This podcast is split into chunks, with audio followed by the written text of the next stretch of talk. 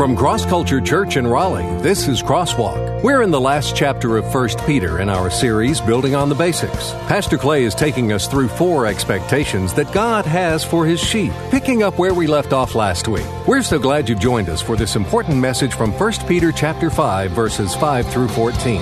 Now here's Pastor Clay. And as we come to the end of uh, 1 Peter, the first letter that Peter wrote, he wrote two letters. Uh, as we come towards the end, the fifth chapter, uh, we, if you've been coming to this, you know that uh, uh, basically all of chapter 5 is predicated on a statement that he makes at the end of chapter 4. I've brought it up, I think, every week. Y'all probably got it memorized by now. But 1 Peter chapter 4, verse 17, would you say it with me? For it is time for judgment to begin with the household of God. That's how right towards the end of chapter 4, Peter winds that up, and then he moves straight into chapter 5. And the first four verses, he deals with pastors slash elders slash bishop, whatever you want to call them. That, the terms are synonymous, and we, we looked at that. But he, he walks through what their responsibilities are, what their expectations are, and, and, and what God wants them to do. And then in verse 5 and following, and that's where we still are, are working, he moves into uh, the, the, the, body of Christ. And he's drawing this analogy. He's, he refers to the pastor as the shepherd, he refers to the body of Christ as the sheep. He's using that analogy of shepherd and sheep and how they work uh, so well together and the relationship they have and the love they have. And that's how it should be between, between pastors and, and, and the body of Christ, the church, and all that kind of thing. And so, uh, we started diving into some of the expectations, really, that God has for the sheep and uh, that's, that's, that's the body of Christ. And so here's what we looked at real quickly. Uh, last week, we started with this idea. Uh, first, the first thing that Peter jumps into is to submit. Do what your pastors ask you to do. First part of verse 5, it said this it said, You younger men, we walked through that. You can go back and listen to it. But contextually, he's, he's not necessarily talking about age. He's really not necessarily talking about age, although there may be a correlation.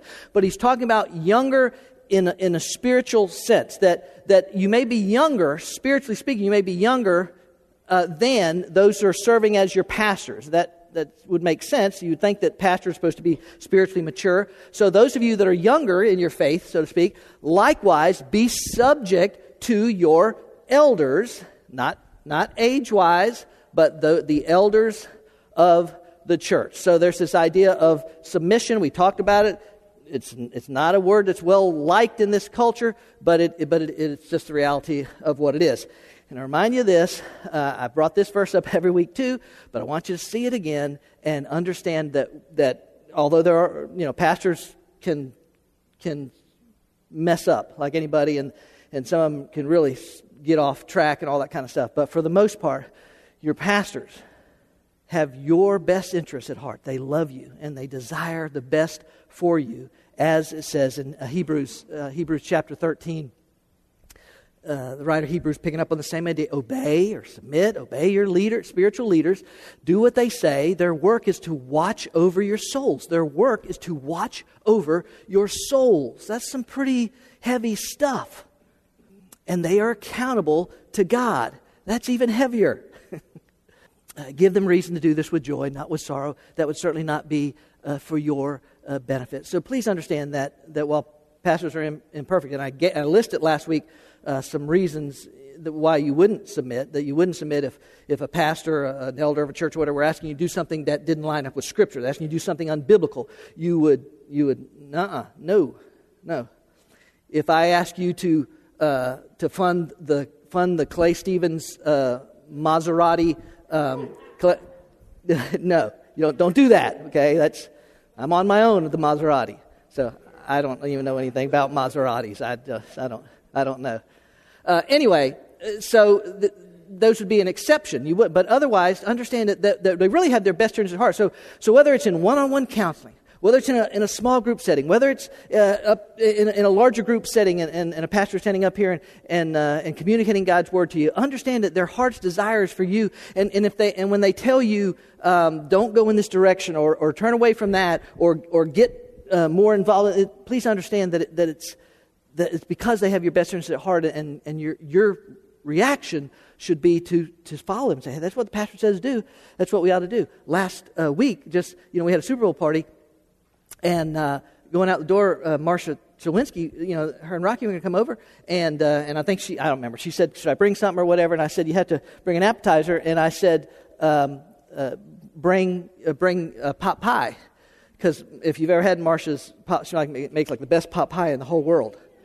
And, you know, and I was just, you know, I was just joking. You know, bring, you know, he brings a pot pie as an appetizer.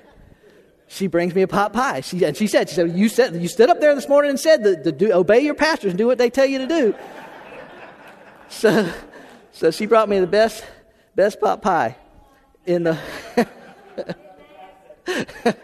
so anyway, uh, that's the first first thing that, that, uh, that the sheep are, are called to do here in verse 5. Second, uh, it, we looked at this, and he says, uh, serve, do what others need you to do. Others meaning, meaning uh, specifically the body of Christ in general. It, it would apply to all people, but look what he says in the latter part of verse 5.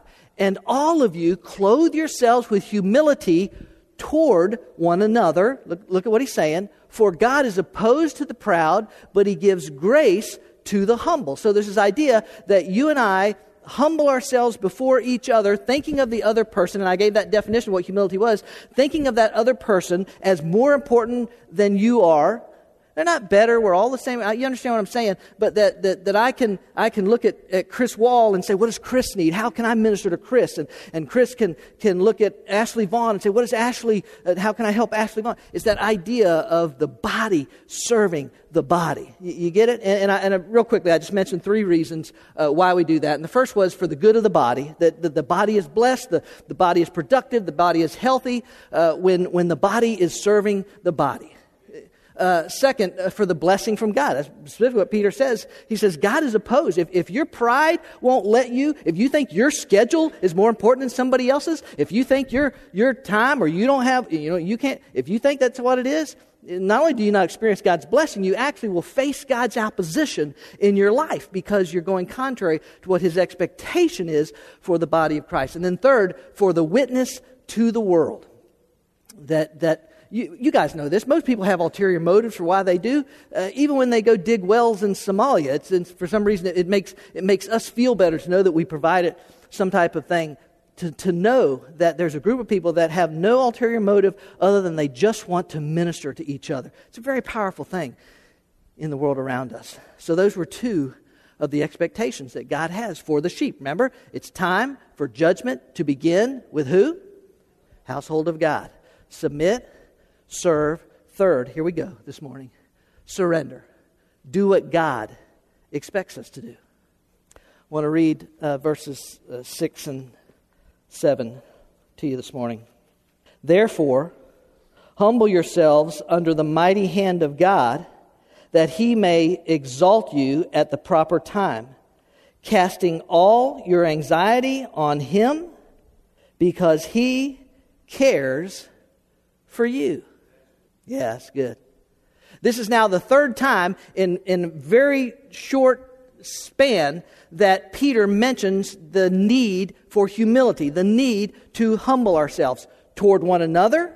And then now, this idea of, of humility, humbling ourselves toward God, humbling ourselves in the sense of placing ourselves under, as Peter describes, this mighty hand of God. You know what I have discovered, at least in my own life? It's hard for us to humble ourselves at times. It's hard to be humble. And I'm not necessarily referring to, you know, you know, braggadocious, oh, look at me, I'm so great. I'm not, not necessarily that. But just the idea that, that, that, that I come to the end of myself and realize that there's nothing I can do about this, There's nothing I can do to fix this, that I'm completely at the mercy of God and, and what His plans and purposes are for my life. It is hard for us to humble ourselves. And that little phrase there, he says, humble yourselves. Y'all see that in the text? Humble yourselves. In the original language that the New Testament was written in, in, in Greek, it is an imperative verb. It's a verb, obviously, but it's an imperative. So it is essentially a command. God is commanding us to, to walk in humility. But, little technical, but uh, it, it, this, this verb is in what is referred to as a passive form, which means that it's not it's not necessarily you trying to be more humble, it's God humbling you. It's God humbling you. Now, listen, listen, listen, listen. Let's be honest. That's scary, isn't it? That's scary. Because we don't we don't know, right? We don't know what he'll do. We don't know what he'll do. We don't know what he'll bring into our lives. What, what he would what he would know what he would need to do to bring into our lives that would bring us to a place of absolute uh, emptiness of ourselves, to humble ourselves. It scares us to death the thought that, the, that, that God might do something in my life. But listen, at its core, the, the idea of humbling ourselves under God's mighty hand simply, simply means this to surrender. To surrender you. To surrender all of you. Every ounce of energy that you have, every second of your day, every breath that you take, every resource that you have, every dream, plan, purpose, everything completely, utterly, totally, recklessly abandoned to Him. That's really what it means to surrender yourself, to place yourself under God's mighty hand so that when, so that when the, the stuff of life comes into your life, the idea, see, humility, what this really is about, this is really a faith issue. This is about really believing, am I going to trust God or am I going to try and work this out or fix this or, or do the best I can or, or somehow kind of, or am I willing to humble myself under God's mighty hand that He may lift me up, that He may make provision, that He may take care of it? Who am I going to trust, me or him? That's what it means to humble myself, to surrender completely, totally to him. Uh, this is several years ago. Uh, I, was, I, was, pastoring another church, and we had a team uh, that was getting ready to go out and do some mission work in uh, Malaysia and Cambodia. And the day that the team was scheduled uh, to leave, the, uh, the person that was heading up that team um, found himself in the emergency room with severe abdominal pain. Uh, it, it, turns out that he was having a, a gallbladder attack. He's uh, scheduled to be at the uh, airport at 2:30 to prepare t- for the flight to leave. At 12:30, he's still laying in the ER. Now, what you have just created is the perfect scenario to stress and worry and be anxious. Right? Oh my goodness, what, what, what about all the months of planning? What about the teaching that I'm supposed to do? What about the cost of my airline tickets? What about all those people that I've convinced to go with me on this trip who have never even been out of this country, who are scared to death? What, what, what, happens if I can't go? What happens if I can't be with them? What? This, this is the opportunity, folks, to find out what you really, really, really believe. You understand what I'm saying? That's when you find out what you really believe. Well, if I can work out this, or maybe I can do that, or at some point you have to say, the God who created my gallbladder is perfectly capable of taking care of this. He knows what this is about, He knows what's going on. Yeah, but, but what about, what, what, what if it's the devil? What if the devil, what if the devil is trying to, to keep him from going on that trip because he wants to make the, the trip a complete disaster and fall apart and, and, uh, and people get over there and get lost and never come back from Cambodia and, and, and maybe, that, maybe that's what he wants. It may very well be what he wants. But I'm to let you in on a little secret right here.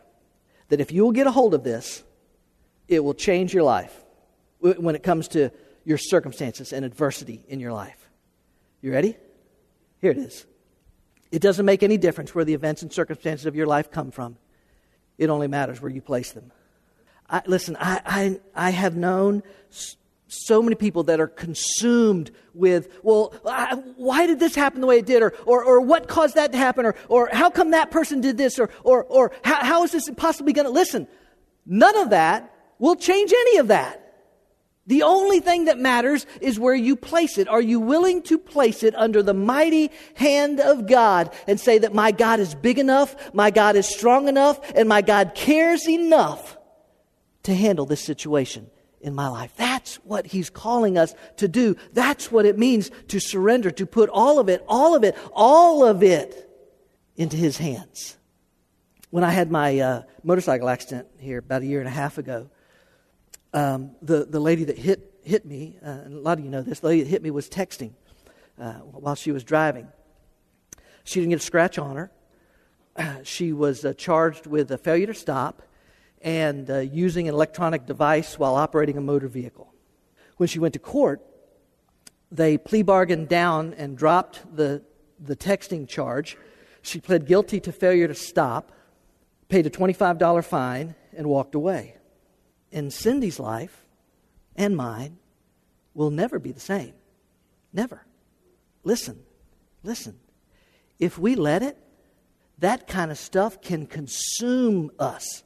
The injustice of it all, the inequity of a situation like the seemingly foul play that went on here that, that, that she walks away she goes right on joins her country club and does all this stuff and, and she's just fine with her life and all this has happened to me it's those moments in your life where you have to decide either god has this or god doesn't have this either i can give it to him or i can't give it to him uh, at one point during the uh, at, at, the accident scene, uh, Steve Pierce, who was uh, her along with Ed Alexander riding with me that day, uh, Steve said that she came over and kind of leaned in and said, "Is he going to be okay? Is he going to be okay?" I got bones sticking out of my leg. Everything from the knee down is broken or crushed. My shoulder is shattered. My pinky finger apparently looks like it's gone through a meat grinder, and I'm at a level of pain that to this day I cannot describe. And she asks, Are you going to be okay? Is he going to be okay? Yeah, he's going to be just fine.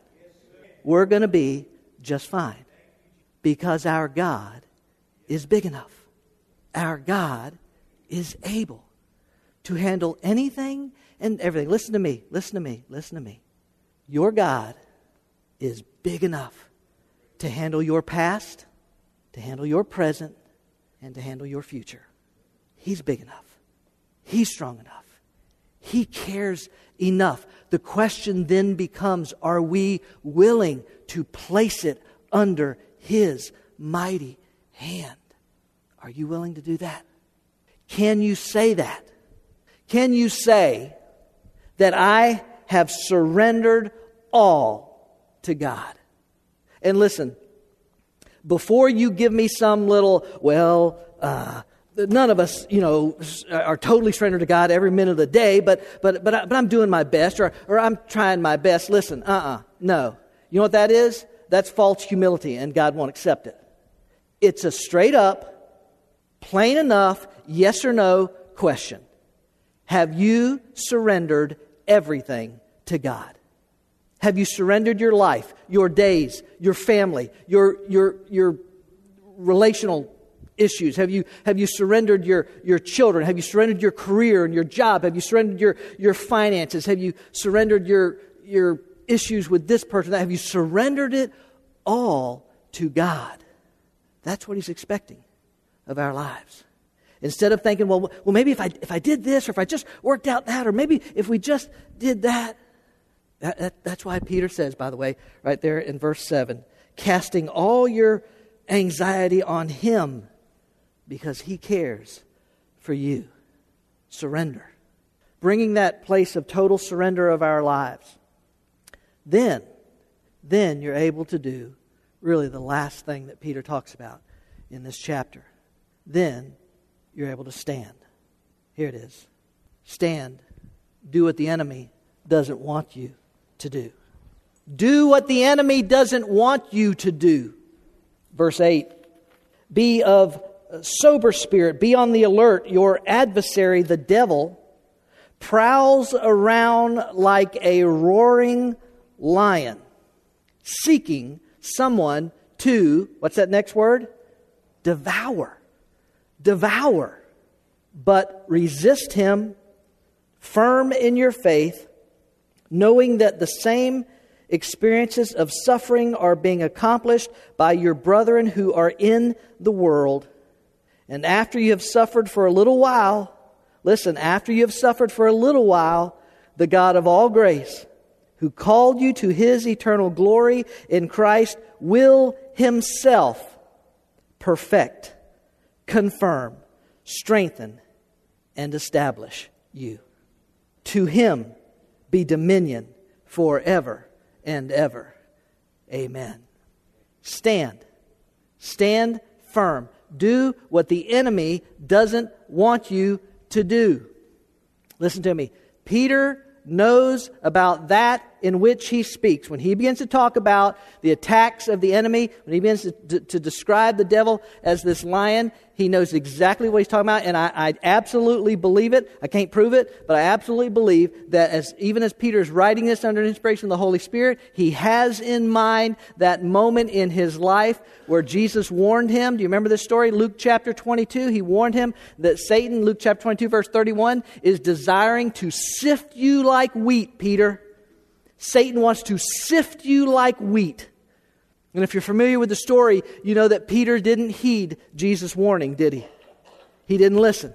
Peter, oh, Peter was, Peter was a proud man. Peter was strong. Peter thought he could handle it. Peter thought his faith was strong enough. Peter thought that, that he, whatever came his way. And you remember, Jesus said to him, Peter, he said, I'll tell you how weak you are. You're so weak that even this very night, before the cock crows, you'll deny me You'll deny me, Peter. Three times you'll deny me. And of course, that's exactly what happened, isn't it? Peter knows what he's talking about when he gives this warning. Peter's been there, Peter's done that. Listen, it's not by accident that Peter compares uh, Satan's activity and Satan's work in, in the world around us and in our, in our lives. It's not by accident that he compares it to a lion, to a roaring lion. Because listen, that's what lions do. And the, and the first thing Peter says, he says, Man, you better, you better be ready for this. Be of a sober uh, a spirit. Uh, be, be ready for this. Peter knows that that's what lions do. They look for the unprepared, they look for the unexpected. Expecting. They look for those that are that are, are weak. They look for those that are vulnerable. They particularly look for those in the herd or the flock that have become separated from the rest of the herd or the flock. And when the lion finds that one, that, that weak one, that unprepared one, that unsuspecting one, he attacks. I'm telling you, this, this, this, this, is no joke, y'all. This is flat out, all out war. It's real. And you can, and you can say, wow, Clay and Peter are both being a little overdramatic here. Okay, okay. You keep on thinking that. But don't be all shocked when you and or your family end up as cat chow because I'm telling you this is real. In Ephesians chapter 6, a lot of you know this, this, this passage, but the Apostle Paul says, Finally, be strengthened in the Lord and the strength of his power. Clothe yourself with the full armor of God so that you may be able to stand against the schemes of the devil. For our struggle is not against flesh and blood, but against the rulers, against the powers, against the world rulers of this darkness, against the spiritual forces of evil in the heavens. For this reason, take up the full armor of God, that so you may be able to stand your ground on the evil day, and having done everything to stand. And then he goes on, he lists those elements of the armor. It may seem kind of strange. Uh, let me rewind this. It may seem kind of strange to tell sheep to stand up to a lion but you really can. And here's how. Here's how. Let me give it to you real quick. First, be alert to the attack. Be alert to the attack. Look what uh, Peter says in the first part of verse 8. Be of sober spirit, be on the alert. You know what Peter's saying? Wake up! Wake up! You're so, you're just going about your lives, you're doing your thing, you're living your life, you're busy worrying about whatever you're crocheting or, or what appointment you got to be at or whatever, and you don't even realize what's going on around you. Wake up. Be alert. You have to be ready. Have to be, be alert. Listen, if, if, if, if you're at the point in your life where you're trying to raise family, raise children, be alert to the attacks of the enemy on your family. I, am I'm, I'm sure most y'all heard this recently, this last couple weeks. A 13 year old girl who was murdered by a, a freshman at Virginia Tech that she met online on a teenage dating website. Listen to me, parents. Let me give you a piece of advice mess in your kids' business. Find out what your kids are looking at, listening to, watching, talking to And when they tell you they hate you, when they tell you you're the worst mom or dad in the world, they tell you that you're ruining their lives, you remind them they can have all the privacy they want the day they move out from underneath your roof. But until then, you're going to love them enough to see what influences are coming into their lives. Be alert to, be alert to, to the attacks uh, on, on, your, on your marriage. If you're married, be alert to the attacks. And listen, it can come in so many ways. It, it, can, be a, it can be a person that's become a little too close of a friend at work. It can be a, a, a coincidental meeting on a business trip. It can be reconnecting with someone on, on Facebook. It, it, it can be a, a, a subject or a, a, stressful situation that comes into your life that builds a wall up between you and your spouse. Listen, he's clever. He's scheming. And you're just going to, oh, whatever. No, we'll work it out. Or we'll, won't work it out. Or we'll, you, you have to be alert to the attack. Second, uh, here's what he says you got you got you to be built up in faith. Built up in faith. Look at the latter part of verse 8, I think it is, or no, first part of verse 9. But resist him firm in your faith. Resist him carries the idea of an intentional uh, uh, defense that you have that you have put down, that you're going to resist these attacks, these schemes uh, that are going to come against you. This roaring lion that's seeking his way into your life, into your family, into your home, into your that you're going to resist that in your life. You got to be built up in your faith. How do you do that? Real quickly, it just takes a little bit of time. One, time in prayer. I wish I had time to elaborate on all, all these, but it's, it's not rocket science. I think you probably can understand this. There is no substitute for time. There's no substitute for time. There's no substitute for time. Time in prayer. You, you want to you wanna be built up in your faith? You got to spend time in prayer. And if you, if you think in your mind right now how much time on a weekly basis you spend in prayer, you'll probably find a direct correlation between that and where you are spiritually in your life. That's probably just the truth. Time in prayer. Second, time in the Word of God. Those two hand in glove. They go, it's, it's about this relationship with God, and that comes through prayer, and it time, comes through time in the Word of God, and, and you simply have to do that. That's where the power is. That's where the strength is. That's where the armor of God is, is, is found. It's in time in the Word of God. Third, time to praise. Nothing, I think, probably drives him more insane, but I also believe nothing uh, creates a, a greater wall of defense against the enemy than to praise God. To just stand up in your life and praise God. No matter what it's like, by the way, easy to praise God when, when it's all smooth sailing. But when the enemy is attacking and it's coming down hard, to just, to just start singing out the top of your lungs, I don't care who cares or looks or knows or whatever, to just, to just start or praise him in your mind. Just, there's a time to praise. And that time to praise is when the enemy is attacking. That may sound counterintuitive to our nature, but that's what we have to choose to do. Fourth, time with other believers. There's just no, we have to, we need each other, not just in here on Sunday mornings, but, but throughout the week and mentoring one on one relationships and, and, and life groups and all those things that become part of our lives, become part of each other's lives. And there's this vested interest in each other's lives and caring about each other, and watching out for each other and having each other's back.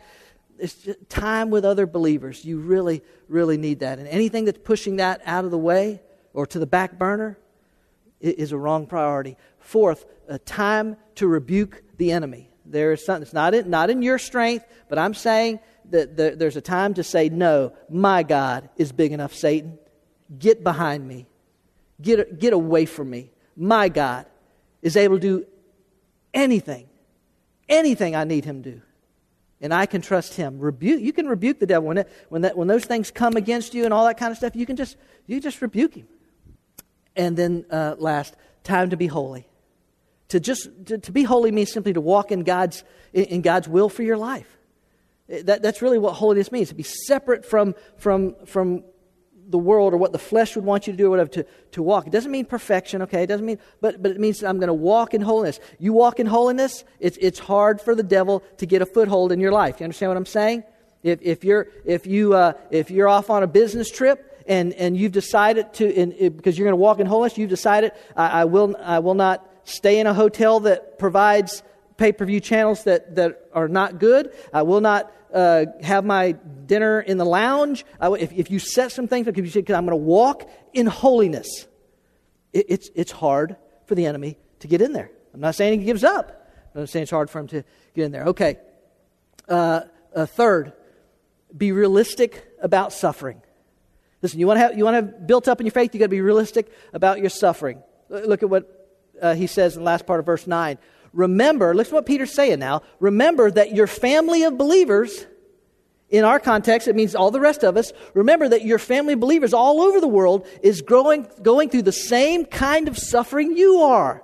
I truly believe that one of the one of the main uh, weapons the enemy uses is to try and convince you that you're the only one having to go through what you're going through. You're the only one that's having to experience. You're the only one that's having to suffer. You're the only one that cares about this, or nobody else is going through a hard time. It, listen to me. It's a lie.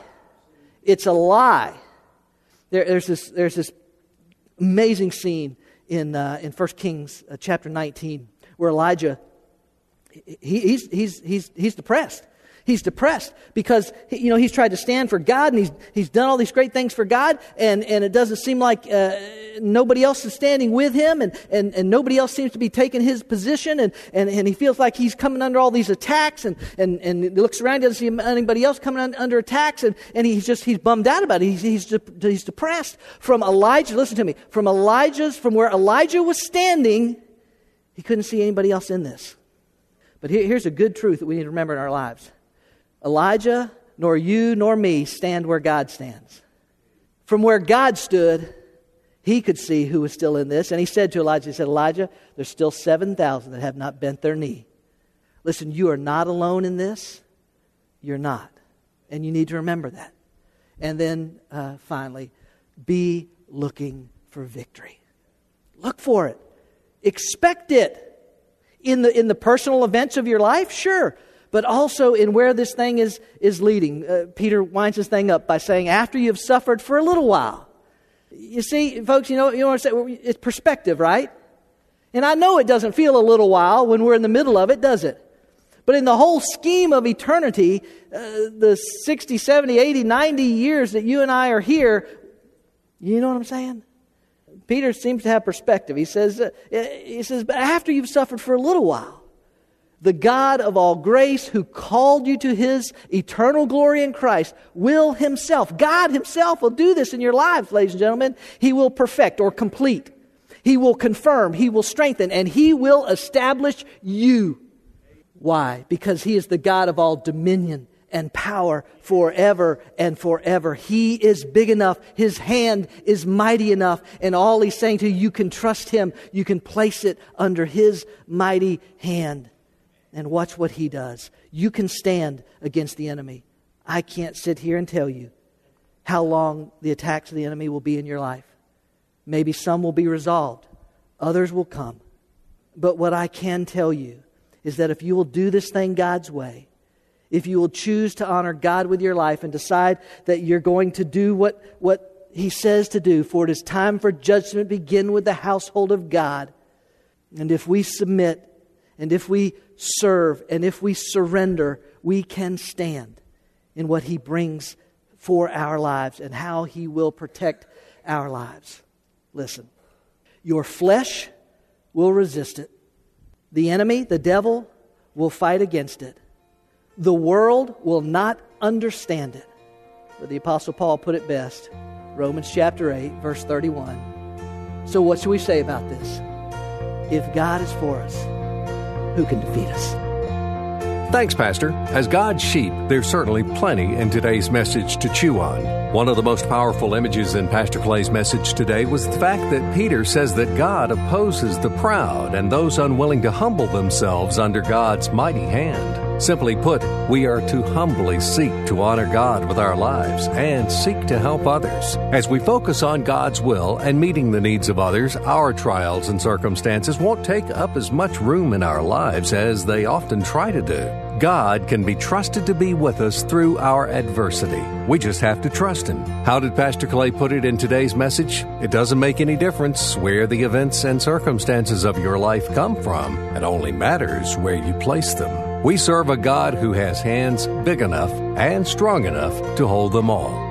Pastor Clay is the author of the book I Get It Discovering How to Really Live in the Promises of God. My prayer is that God would use it to help some people understand a few things about what it really takes to live in the promises of God. God wants you to live a life of peace and purpose and meaning and hope and fulfillment and contentment. He wants you to live a life without fear and without anxiety. Many people at some point in their life feel disconnected with the type of life and faith they read about in the Bible and what their lives look like on a daily basis. What is it that we're missing? What is it that we're not getting? If I'm not really living in the promises of God, why is that? That's what this book explores. I Get It is available online in electronic versions for the Nook and Kindle, as well as paperback form from Amazon.com. And ask for it by name at your favorite local bookstore. You can go in bookstores and just say, hey, uh, have you got a book in here uh, entitled I Get It from Clay Stevens? They can order this book out of their catalogs that they get. Get your copy today. Discover the promises of God and the steps you need to take to get it.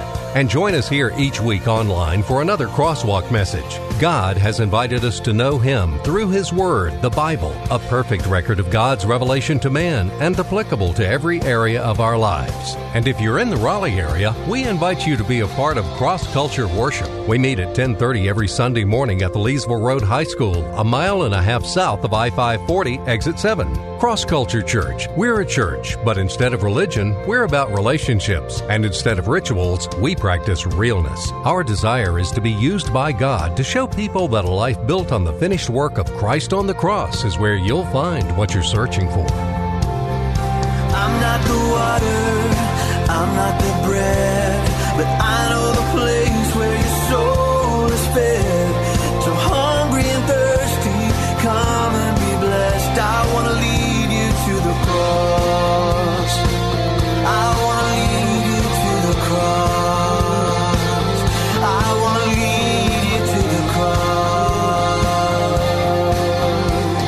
Cross. Culture Church, a new church for people like you. Learn more about us, who we are, what we're about, what we do, and what we believe. Visit us online at crossculturelife.org.